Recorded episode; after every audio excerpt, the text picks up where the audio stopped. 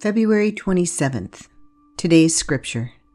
But in your hearts, honor Christ the Lord as holy, always being prepared to make a defense to anyone who asks you for the reason for the hope that is in you, yet do it with gentleness and respect.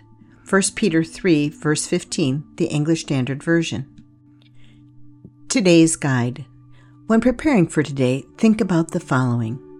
Remember, God loves you, and only He knows the real you and loves you.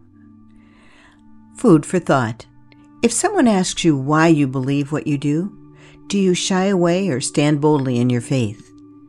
We all have a reason for our faith and hope that is in us, but sometimes it can be hard to explain without feeling ashamed, judged, or cast away from those we love, especially when we have walked a hard road and it may seem too hard to believe.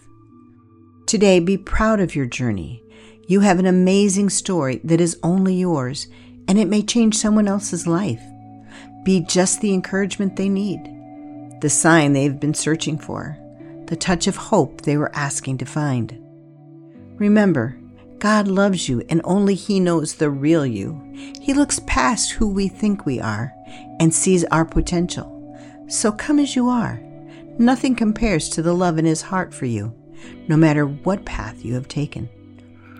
Be prepared, be bold, and share your faith with vulnerability, gentleness, and respect. It may just bring someone else's hope back to life. Gratitude. Have you had someone else's story bring hope back into your life? Has their bold faith on the hard road made you feel like you weren't alone or misunderstood? How can you find gratitude in these experiences today? Today's prayer. Lord, please give me the right words for those I would tell about your unfailing love and care for those who follow you. Each person hears in their way, so help me to speak to their heart, not their head. You know what each person needs. Amen.